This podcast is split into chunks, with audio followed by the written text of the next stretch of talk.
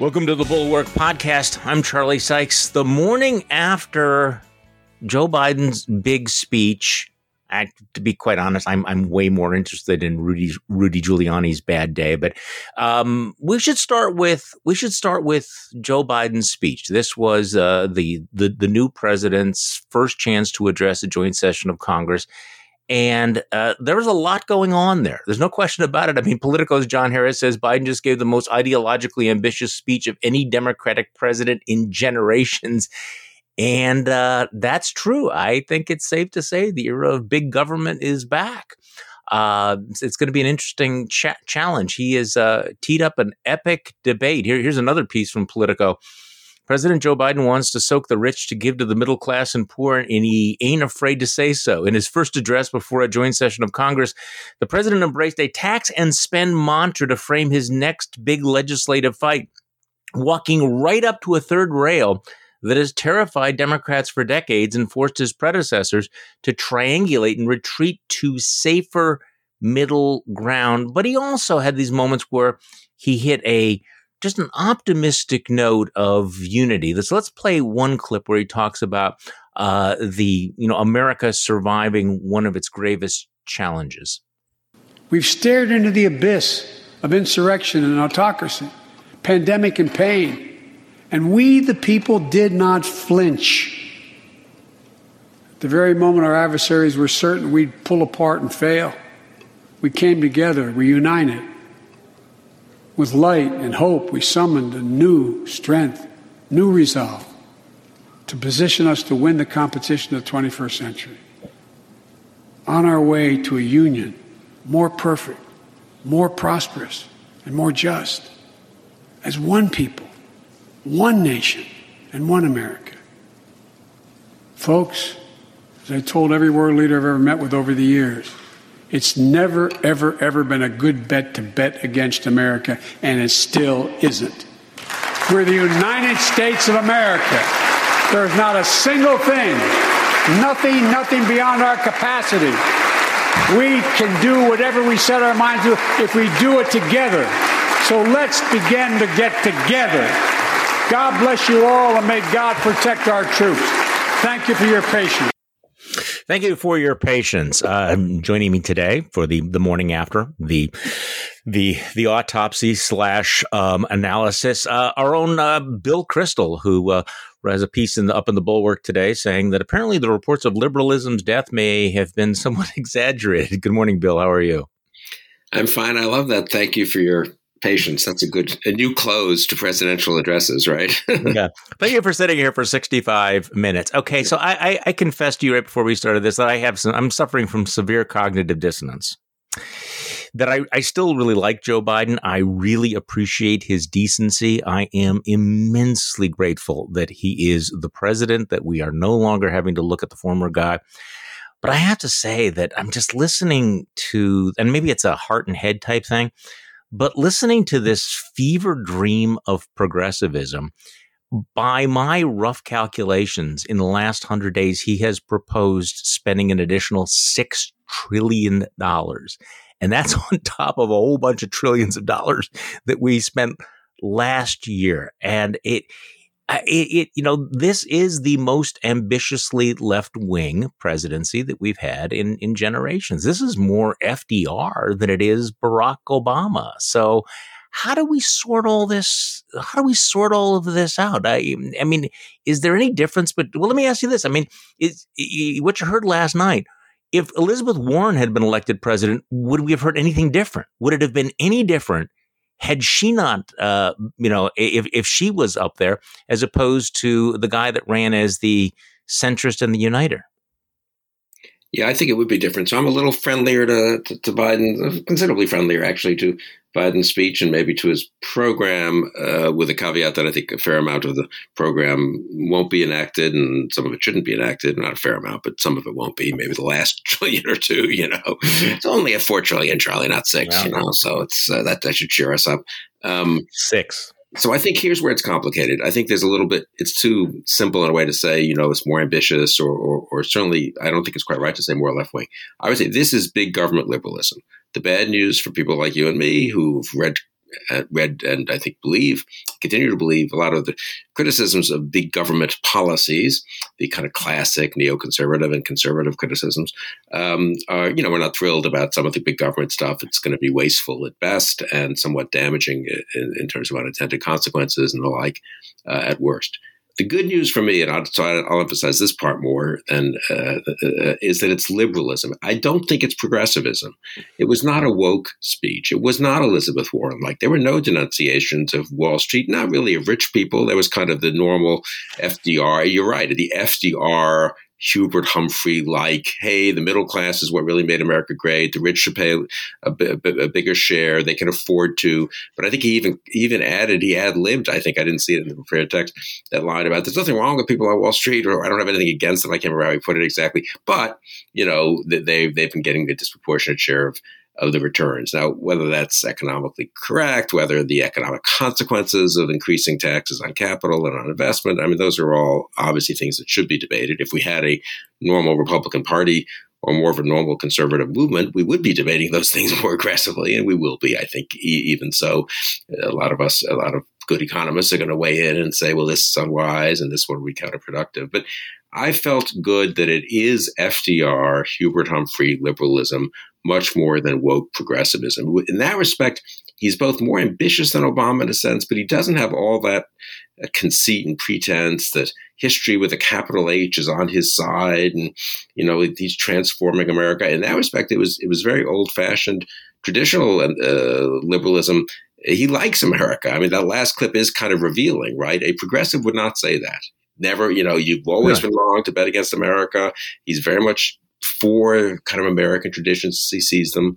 Uh, he mentioned, for example, systemic racism, a phrase I, am not crazy about, twice, I think, in the speech, but very much quickly and, and didn't emphasize that as being the core of everything he was doing. So I, I and and you know a lot of the practical things he's doing, like the police reform agenda, I think is going to end up being pretty sensible. So um, I, I, felt good. I mean, uh, big government liberalism has its deficiencies, it has its drawbacks, it has its problems, but I think it's healthier than woke progressivism. And I think Biden is 80% on the big government liberalism side of things, and with a few occasional, okay. you know, hat tips to, to, to, to a more a woker and more progressive point of view than you and I would like. Okay, so I, I, I think you you you have talked about this, but but I want to stick with this distinction that you're making here between liberalism and progressivism because there is a different feel to FDR Hubert Humphrey liberalism than to you know the postmodern uh, pro- pro- progressivism. So could you just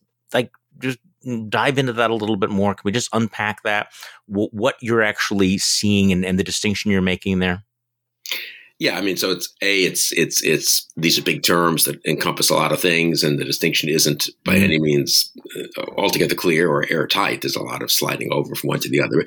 Basically, big government liberalism isn't embarrassed about American history, though we have to improve, and that's what it means to be a liberal. And obviously, huge belief in the civil rights revolution, which you and I share, I think, and and in other forms of you know uh, uh, uh improving the society we inherited. But I think it's pretty different from the sort of new left, to use a term from our youth, but now progressive critique of America. The Biden speech did not sound like the 1619 project. It didn't sound like quite what we would have said maybe about uh, American history. Though we didn't talk much about history since he's a liberal. It's very present oriented and uh, you know near future, near term oriented. But it was not 16 not 1619 project sounding. There was not a lot of breastfeeding about what America's done wrong. There was not a lot of criticism of previous uh, errors in American foreign policy, for example, over the last uh, 20 years, you know, Iraq, as he would see it, I suppose now, or Vietnam or anything like that. It was, it was in that respect, very different from think of Obama's early speeches, that Cairo speech and all that. But Biden isn't there in terms of foreign policy, in terms of a lot of domestic policy. There are areas where his party is is woker and more progressive, and he slides into that, and his administration will slide into that to some degree. And and I would have been nice to have, for example, a few sentences that were just a flat out defense of free speech against the illiberalism of the left. He didn't go there, so you know, would have been nice. Um, but you know, to be fair, he didn't go in the other direction at all either. Um, I was I was pretty struck. I don't think he ever used the word progressive actually. So uh, no denunciation of capitalism or anything like that. So um, I don't know. I, I, I think that's okay. that's sort of. I mean, those are there are many many aspects to this distinction. Obviously, I think it's a little bit of one one knows it when one sees it and and and one thinks of the, the rhetoric. It was striking. He did. You know, it was interesting just on the more narrow narrower front. This I'd be curious to know what you think of this. Um, I, let me. I'll put it this way: I'm struck that the Obama people are not very graceful, gracious in when they discuss Biden. It's, there's an awful lot of right. sort of maybe there's genuine disagreements, that's fine, but mm-hmm. there's also kind of resentment, a little bit of passive aggressive kind of you know refusal to really uh, praise him much. I'd say if you look at some of their people on Twitter or watch them on on TV, mm-hmm. um, it reminds me a little bit of the Reagan Bush transition. Uh, I suppose it's hard, but you know, it's interesting. Uh, Biden did not mention uh, former President Obama. He didn't mention no former presidents, I think, except for FDR once. So it, it, that is kind of also characteristic of a certain kind of liberalism, which has its limits. It's kind of ahistorical. It's kind of here are the problems. Here's what we can do. We can help families. We can, you know, fix income inequality a little bit. Um, we can deal with climate change. It's not as deep, maybe, or as thoughtful or as reflective as one might like, but it's also, in a way, more grounded and sort of commonsensical than than a kind of fancy highfalutin progressivism. Well, and and and that this is an interesting point, and I don't know what the internal dynamic here is, but uh, you know your point that he mentioned FDR and not Obama. Uh, I'm, I'm guessing that this uh, a lot of this analysis that you know he's he's becoming a trans a transformational uh, president, uh, more FDR than Obama, has got to rankle the Obama folks who right. thought they they were legend. Um, and and now for a lot of a lot of people in the Democratic Party, they're seeing Biden go where Obama did not want to go. Okay, so Susan Glasser has a great piece in the New Yorker about this this uh, about the speech and how uh, Joe Biden has gone from you know describing himself as a transitional figure into you know what we saw last night, and she says, but transformation requires the passage of legislation, not not just words. Washington is still Washington, as Biden knows better than anyone. And if you don't have the votes, you don't have the votes. Key Democrats, as well as Republicans, are skeptical of his costlier plans, and so far, no GOP votes have materialized for any of his major initiatives. At 100 days, the politics are less transformed than Biden's rhetoric might suggest.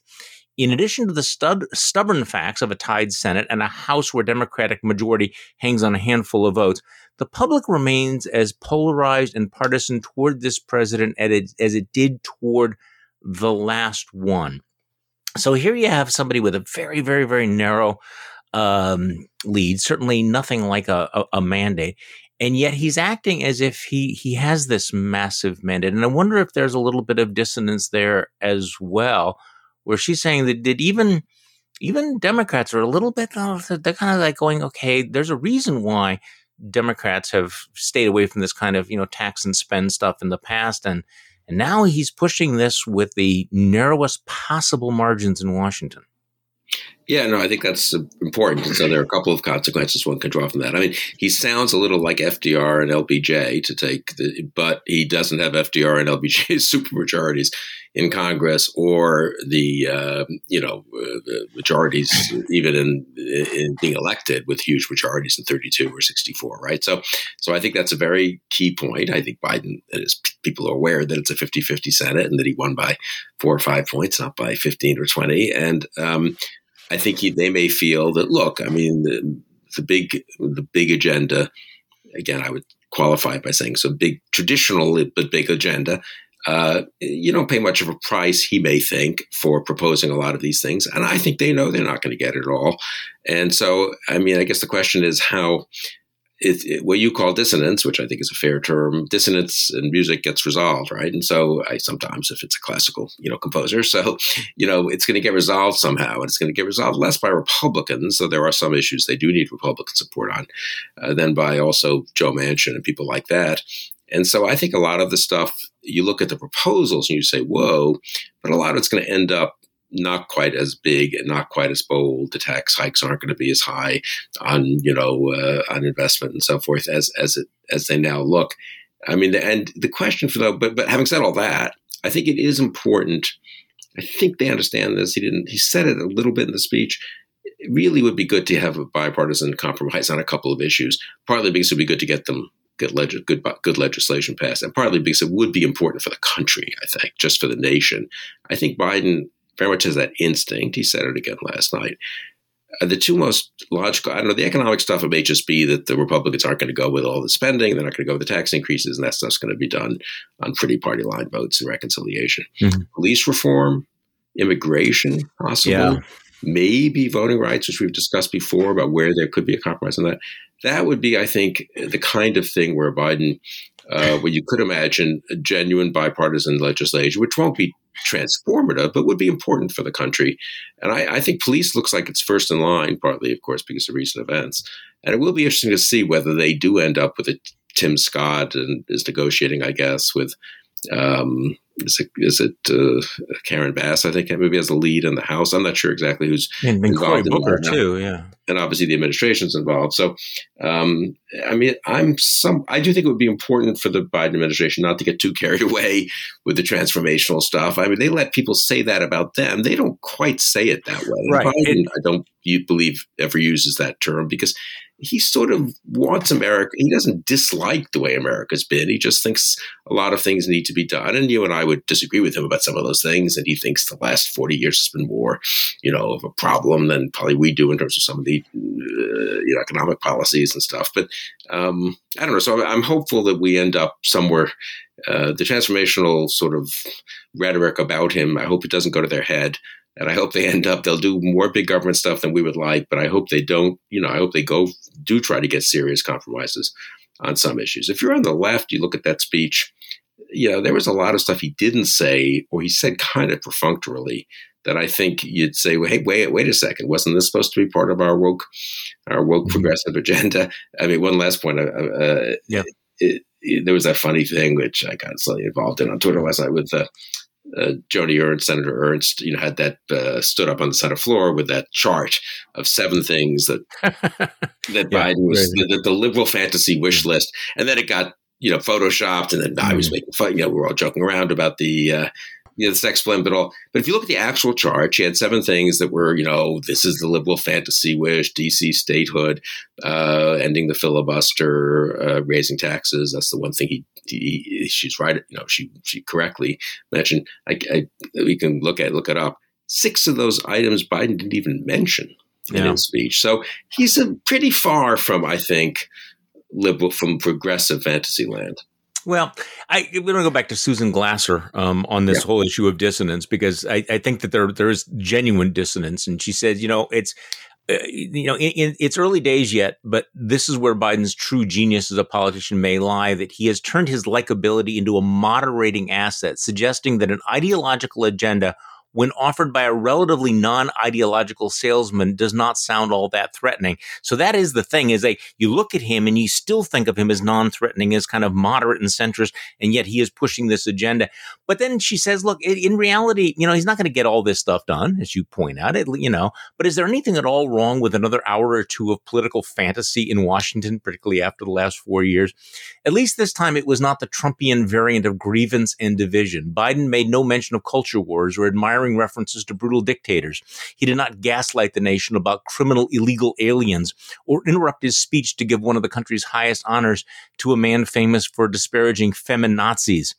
On the eve of his 100th day in office, Joe Biden never publicly uttered the name Donald Trump. But being the un-Trump means Biden has already accomplished the first and most important promise of his presidency. So I, I, think she's looking at this pretty much the way I was looking at this. Yeah. Is like he's it is so I'm still in that he's he's so the un-Trump. He, it is the contrast is so dramatic, you know, that I sort of take a deep breath about some of the the agenda items. But as you point out, um, more more liberal than progressive. Speaking of, you mentioned the word woke several times. Uh, James Carville's getting up, making a lot of waves for an interview he did with Vox, telling Democrats not to use woke language. He actually said that to you first, right? You had a conversation, one of your Kristol conversations with uh, James Carville. So he's he's really invested in trying to steer Democrats away from using certain kinds of language, isn't he? Yeah, using certain kinds of language, and even kind of thinking in certain kinds of yeah. ways, and and and being too, um, it, it, you know, right. So I, I no, I think that's. I mean, he's colorful the way he describes it. Yes, we were on this conversation, and he said, you know, I the, the, English faculty at Amherst has too much power in the Democratic Party, and that became a sort of a thing. And um, you know, people replayed the clip and criticized him. He doesn't. They don't have much power. They should have more power. You know, but I think he's look. He's a real political operative. He really looks at polling in a sophisticated way, not not just in some sort of snapshot way. He th- looks at races. He talks to a million politicians. And he sees the danger, as he put it in the told me in the conversation. He saw in real time the damage that the defund the police stuff did to the Democrats, even though most of the members running in the House and so forth weren't for defunding the police. Almost none of them was for really defunding the police. And Biden tried to slap it down and has a record actually as being very sympathetic to the police, probably more sympathetic to police unions than, than we would like. But um, you know, once that got some ho- toehold, that that that got that took off, and then some of the you know dividing everything by race and ethnicity and so forth. I mean, Carville, I think, is very interesting because he's a Southern liberal, always been very liberal on on civil rights and race, as you know, Southerners, people who grew up there at a certain period, tend to be because they really saw it up close, and and and I think that's one reason he was so attracted to Clinton, and. Uh, and, but he's very worried, but he very much, and he's very close to a lot of Southern black politicians like Jim Clyburn uh, and in others in Louisiana and other states. And I think um, I think he very much hopes that the Clyburn form of progress on race will will will will will take hold in the Democratic Party, not the you know twenty five year olds and, uh, you know who who want to have endless discussions about how just being not not being racist and not being prejudiced and trying to look for policies to help everyone advance, including those, especially those who've been discriminated against, that that's not good enough. We have to beat our breasts and we have to go to 4,000 seminars on anti-racism and every college, every curriculum has to be featuring the 1619 project. He sees that that's both, I think he just doesn't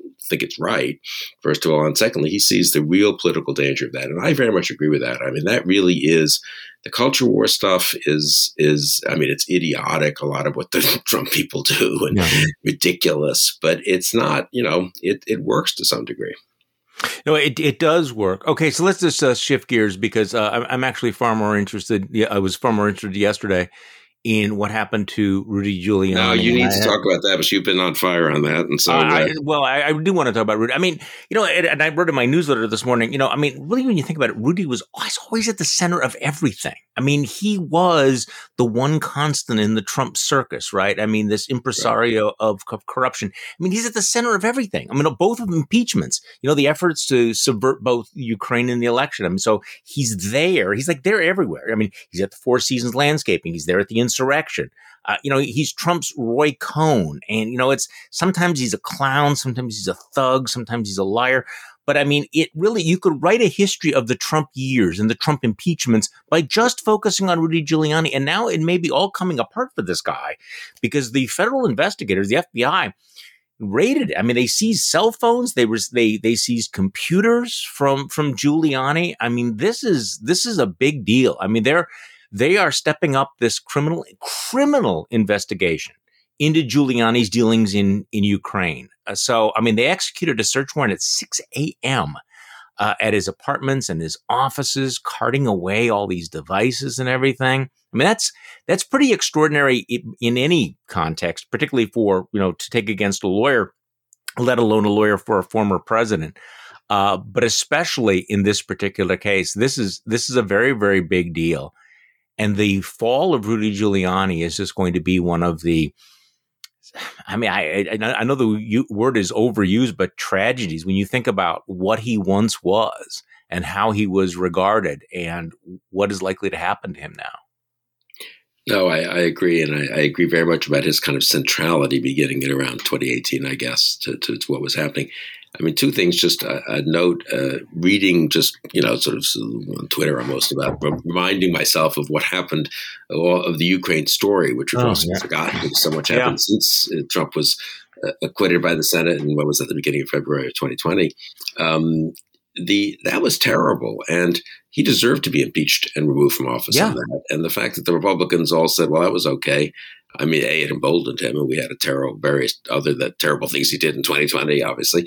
But but um, I mean, the the outrageousness of it and the total centrality of Giuliani to that, acting at Trump's behest and with Trump's knowledge, which raises the question: What are they going to find about Trump in these Giuliani documents and and you know phone messages and so forth. I mean, I'm I don't know that they'll it'll lead to an indictment of Trump. That's a little complicated. he was president at the time, whereas Giuliani was a private citizen, so you can really go after him quite justly for some of the things he mm-hmm. did. Did, but we will I, we might learn more of the kinds of things we learned a fair amount about in 2019.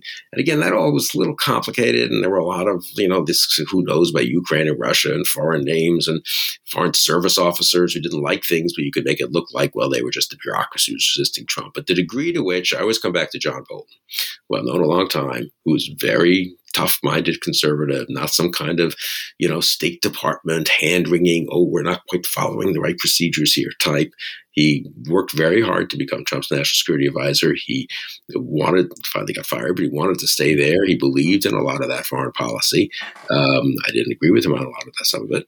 Um, but when he heard about Ukraine, he said, "We've got to stay away from this drug deal." Remember that? And, and he said it mm-hmm. in the White House in real time, not a year later. You know, and he advised his subordinates, I think, not to go to certain meetings, and also, if I recall correctly, to go see the counsel, the lawyer at the National Security Council, to make sure they were kind of keeping uh, arm's length from this thing. If John Bolton says this is a drug deal, this is probably illegal and extremely dangerous. I mean, then it is, you know. And so I, I think eh, for me, it was so the Ukraine stuff came back, and then the, and also the way in which a lot of decent people fought against it, lost their jobs over it, whether they were ambassadors or career mm-hmm. service officers or uh, Lieutenant Colonel Vindman. You know, I mean, yeah, it was such a disgrace. And so I think the Giuliani thing, I can your instinct, I think, is right about this. Uh, turning that rock over could be quite re- remind us of a lot of things and reveal some new things. Well, you, you, you, mentioned going back and reminding yourself of it. How much of it actually took place in real time, out in the open? I mean, this is the thing about a lot of the Trump scandals that that it happened in broad daylight. Uh, that Rudy Giuliani was saying, you know, I'm giving interviews saying that yeah, yes, absolutely, um, he was pressuring the Ukraine to dig up dirt on on Joe Biden. They made no secret of the fact that they wanted to get rid of Marie Yovanovitch, who was the U.S. ambassador to the Ukraine. You know, and you go back and you read the transcript of that call between Trump and uh, the Ukrainian president, um, you know, that set off the the impeachment, and the way in which he very uh, the uh, Trump very explicitly uh, tells the the president Zelensky. Um, I want you to meet with with Rudy Giuliani. Rudy Giuliani's my guy. Rudy Giuliani is really reliable. He knows what's going on here. I want you to meet with Giuliani and the Attorney General. So, I mean, the blast radius of this is going to be interesting because that whole story of how, you know, he worked with these guys like Lev Parnas and others to get rid of Marie Yovanovitch, that's going to be central to the case. The role of Bill Barr, I think, is going to be intriguing. How far do they go uh, to block the investigation into Rudy before the election and also after the election? Was the firing of the U.S. Attorney in the Southern District of New York related to this? Did they try to obstruct justice again? And I, I, I, I think we are going to learn some new things about uh, about this particular case. But again, you know, I, I don't know what happened to some of these people. I we asked this question: Were they always like this? Did something change? But you know, Rudy, and I, I've said this like many times before on the podcast, but I keep coming back to this. You know, if Rudy Giuliani had died shortly after 2001, he would be a national legend. There would be parks, there'd be schools named after him all over the country. And he is going to be remembered as just this clownish, corrupt liar. Um, and, and, and how, how you go from, from point A to point B is, you know, I, I don't know whether you need historians or you need psychologists to, to explain that. Oh, I think that's right. I mean, one last point about it, uh, as you were talking, I just, of course, people kind of know this, but then they forget it. What was the point of the Ukraine thing? I mean, for Rudy, it was to make a lot of money off, you know, getting foreigners to pay hundreds of thousands of dollars so they get access to, to, to the White House and to Trump. For Trump, it was to discredit Joe Biden and to get himself, make sure he had a good path to reelection. So, you know, it's not like your typical foreign policy uh, crisis, as it were, or misbehavior by a president, where people do overreach and do things they shouldn't do, or their subordinates do. Iran Contra is a good example of this. Uh, but it was they thought they were acting for the national interest. You shouldn't go beyond what right. Congress authorizes. You shouldn't, you know, obviously deceive Congress and so forth. But they they it wasn't you know, to get Reagan was in his second term. It wasn't to get him reelected or anything like that, or you know, and so it was you know fighting the Cold War and whatever. And that would be true. I think even of Obama for you know he did things we don't approve of and think he shouldn't have done. And I think there was some misleading of the country on some issues and around the Iran deal and stuff. But you know they thought it was the right thing for the country. I mean, this was entirely for Trump's personal political interest, and it really is worth remembering that. And that's pretty. That is I mean, it just again gets back to the incredible damage he did to all of our norms and you know and and and guardrails. Uh, and there, Biden has, I think, is you know just just by by not doing the damage, and then by some affirmative actions to to restore them. Also, I think he and Merrick Garland could do a lot of good for the country. Oh, I think so. No, that's an interesting point about the through line with a lot of these scandals, the Ukraine and, and the insurrection. It was all aimed at at keeping power. It was all aimed at protecting Donald Trump's presidency, um, uh, get, getting him a second term. I mean, that's what Ukraine was about, right? It was about right. how you smear your your leading opponent, um, the personal interest of, of, of Donald Trump as well as as the as the insurrection. And there's Rudy Giuliani, who was prepared to do anything and say anything. I suppose the biggest tell is the fact that uh, we haven't heard much from Rudy uh, lately. Um, he claimed at one. Tucker. I think he's going to be on Tucker Carlson tonight, so you'll be wanting to set your set okay. your clock for that. You know, so. what could go wrong? Yeah, I mean, honestly, well, and I, I, I, see that the former guy issued a statement from uh, from Mar-a-Lago uh, denouncing the the investigation. But you know, one of the great realities that's changed, and you mentioned Joe Biden, the these guys no longer can count on a pardon. And I wonder how much of their behavior really was based on the sense that hey, no matter what happens, no matter how you know things fall apart, um, you know, I can always get the president to pardon me. I can always get a get out of jail free card because that was kind of a ubiquitous presence over the last four years. And you know, reading the Mueller report, um, which is worth actually rereading, to realize that Donald Trump's obstruction of justice actually succeeded. And, and at the heart of that was his promises to certain people that, hey, you know, if you keep your mouth shut, you can get pardoned. And you kind of wonder, you know, the Matt Gaetzes of the world, the Rudy Giuliani's of the world are now facing a stark new reality where they can't count on Donald Trump to bail them out. And uh, I, I, that's that's that's got to be a very a rude awakening. I mean, there was a reason why these guys fought so hard to to not acknowledge the reality of the election, right? I mean, right. this is this is this is a da- they're out in the cold now, and that's and that is not irrelevant for for them.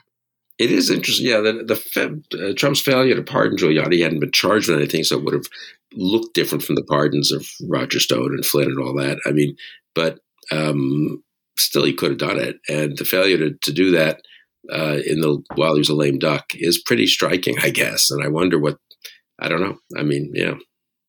Yeah, yeah I, I don't know. He's a selfish guy, Trump. You know, he doesn't think that much about other people, and so. Um, no, he he doesn't. Um, so I I don't know what what else should we talk about today. I, I you know I, have really been resisting talking about the 2024 field because I think that at a certain point we have to like live in the moment. Could we like live in the where we're at right now as opposed to constantly be looking ahead to another election. So I've I've I've I've steered away from that. Although uh, you know obviously you have you know Mike Pence who's jockeying with with Kristi Noem, who's jockeying with Nikki Haley, who's jockeying with Ron DeSantis and and all of them though completely beholden to um, you know I mean frozen by by Donald Trump. Um, who's uh, likely who's likely to run? I think. You think so? I, mean, I guess, uh, yeah, partly because God knows what legal trouble he'll be in, and that being president could, he thinks, get him out of again and get other people out of. So, uh, but it's a long way away. So who, who, who knows? I guess I remain. So when we when we were uh, on the last podcast I was on, which I think a week ago, mm-hmm. um, we sort of both, in a contrarian way, said maybe there could be a little more bipartisanship than people think, a little more uh, coming up, you know, some compromises on issues. I, I'm, I'm intrigued by that. I mean, how much does the mood change if there really is a deal on police reform? And you could still get you know, 30 Republican senators against it, but if you get 15 or 20 for it, and I, well, you could lose on the left, incidentally, if they go with some of Tim Scott's proposals and don't quite go as far as some of the, you know, really the activist groups want curbing police officers' legal protections and so forth. I mean, it's not a huge, you know, it's it's mostly a state and local issue, obviously, and and so it, the effect of whatever happens might be somewhat limited. Um, but I, I, think that would be just very. I think Biden he sort of emphasized that last night and made clear it was uh, imminent. I think he'll probably want to spend the next few days still emphasizing his economic agenda. Um, but I, I, wouldn't be surprised if you got the real White House involvement there, and then a you know a deal, and that would be sort of that would change the mood. I mean, if two weeks from now Biden is there with uh, some people from both parties, maybe not Mitch McConnell, maybe not Kevin McCarthy, but but Tim Scott and some other people from the House, maybe Liz Cheney, right? And saying, you know what, I think we've got a, a, some legislation here we can get big majorities behind. That would make things feel somewhat different, um, I think. Oh, I think you're right. So speaking of Liz Cheney, I talk, we talked about her on the podcast yesterday, but I, I continue to be. I mean, look, you've you've dealt with these Republicans um, up close and personal for for years and years and years, and you know how many squishes they are. She's still. Um, I, I I make no secret of the fact that I'm kind of fascinated by her. That she was a solid Trump loyalist, a solid conservative. Um, she voted against the impeachment uh, on Ukraine, but she has been absolutely unmovable since January 6th. And her willingness to continually push back is really quite something. And she represents a state that went for Donald Trump by more than 40 points. So give me your take on Liz Cheney. What's going on there? I mean, I've known her well over the years and worked with her quite closely at times. Then, you know, sort of drifted apart and fell falling out. It's too dramatic, but drifted apart from 2016 to 2020, really, where she as you say, went along. She was different from Trump, and she, God knows, didn't defend the worst aspects of Trump, but she went along basically and supported him for election or reelection. Um, having said that, I would say that she was the, she is what she is now doing what honorable Trump supporters should be doing, which is to say, we went along. We thought the policy trade off was on, at the mar- on the margin worth it. We we felt we didn't have much choice. Uh, we even supported him for re-election. For me, that's a bit of a uh, you know that's a hard one to swallow, but yeah. whatever. But but once he lost, he had to give up power. Honestly, he had to acknowledge what happened in the election. He couldn't perpetrate a big lie. He couldn't incite a rebellion. And the party itself, the reason they all went along uh, insurrection. But the, the reason they all went along was to get through these four years and then get the party back to a healthy state. I think that really was. Other people said that's what they were thinking. She really did believe that. And so when Trump went against that in a very big way, and she saw others going along with Trump going against that, 140 people or so in the House voting to overturn the election, I think she really was uh, I mean, she believed what she was saying privately and even publicly in terms of why she was accommodating Trump as much as she was. And so once that stopped being operative in a sense. I mean, you know, she she did what she said she would do and stood up for democracy, stood up for the truth, stood up for a different future for the Republican Party. So she really was making a a calculation, one that I don't agree with, but still about how much you could tolerate the four years of Trump if you move beyond Trump. And what's most amazing is not Liz Cheney in a way; it's all the others who've decided, actually, you know, right. that all that talk about how we're going to get beyond Trump. When I, I, wasn't that much into that, really. It's okay to have some some Trump. It's actually kind of okay to have a lot of Trumpism, you know. And if I can be on Fox, I'm not going to even criticize Trump. Really, I'm going to say I'd support Trump in 2024, and I'm going to not, God forbid, ever criticize the worst things that any conservative or Republican says. And I'm not going to vote to take Marjorie Taylor Greene off committee. You know, the whole thing, right? So yeah. I think she is the kind of most honorable version of a kind of accommodating to Trump that, as I say, I wasn't in favor of, obviously, but but I, I sort of think was was motivate had decent motivations, and she just can't believe really that n- the others were all lying. Yeah. So as as as we're talking, we're getting some new um, uh, economic numbers in. And I think that that in terms of the success or failure of the Biden administration, I think we know, we started off by talking about the policies and the proposals and various other things, but obviously uh, he is well positioned right now to have this major American comeback. Um, you get the sense of of optimism uh, where, where, the you, you, feel we're almost through the the, the pandemic um, and the economy is coming back. So the numbers that came out this morning, the U.S. economy grew 1.6 percent in the first quarter, which is a 6.4 percent annual rate. So that would mean that we're on our way to returning to pre-pandemic levels by summer. So this is interesting. I mean, the economy is shaking off some of the effects of the pandemic as spending grew, bolstered by the stimulus and an easing of restrictions. So if uh, if this pattern continues, uh, Joe Biden is at least going to have an economic uh, honeymoon. But I would just, also say, Charlie, all the divisions, yeah. Don't you think? I think it will. I think you'll get most of much of the second package, the infrastructure package, through because so, so much of that is the kind of thing you know congressmen and senators of both parties can be for. Uh, you know, the a physical infrastructure, and some of the rest, the, the checks to families with children, has got some bipartisan support and uh, some policy support. I think this will hurt his chances to then get the. Um, to put it very roughly and broadly, like the final trillion or right. two of his six trillion. You know, I think at that point people start to say, hey, we got an economy. If we have an economy humming along at six, seven, eight percent, yeah, we can tinker with the tax code to make it child, you know, friendlier to yeah. families with children. We can maybe do a little bit to make sure uh, help states and localities provide more pre-kindergarten education if, if people want that. But you know, I, I suddenly the ambition of that kind of last tranche of of uh, spending, and if some of the other kinds of spending too starts to look a little less um, compelling, and maybe we should spend some money on clean energy. I'm not against that, but maybe we don't have to spend quite as much as Biden thought. So I, I think at that point you start to get back to a less transformational, more normal sort of politics with a Democratic administration and Democratic Congress, so leaning towards bigger government, but but some of the oomph goes out of the the urgency of it. It could. I, I, I hope they don't. Um, I, I hope the oomph doesn't go out of this this debate that we're having now, or this discussion we're having now about the child tax credit, because that's an area where I do think that there's a potential for bipartisan cooperation. And the fact that Republican conservatives have talked about this for some time, Mitt Romney's got a very interesting uh, proposal. It's not the same as the Biden administration's proposal, but if you could make that permanent, um, that would be one of the major legacies of this administration. And it would be great to see that as as you know, a pro family, pro life uh, kind of policy that the Democrats would put into place with support from some Republicans. Yeah, I agree with that. Bill Kristol, thank you so much for joining me on the podcast today. Appreciate it very, very much. Thanks, Charlie. I hope I cheered you up a little. As you said before you we got on, you were a little cranky, and but I, I, I, feel like I feel after these forty-two minutes, you're a little less. You're you're a I'm, little I, more. I, you're, more you're more at peace with the world. You know.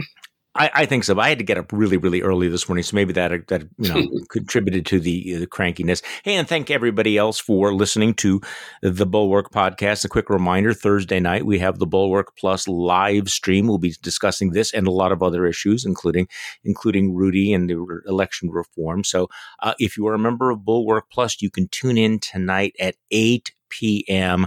I think it's going to be a very, um, I think it's going to be a lit conversation. Um, We'll be back tomorrow and we will do this all over again.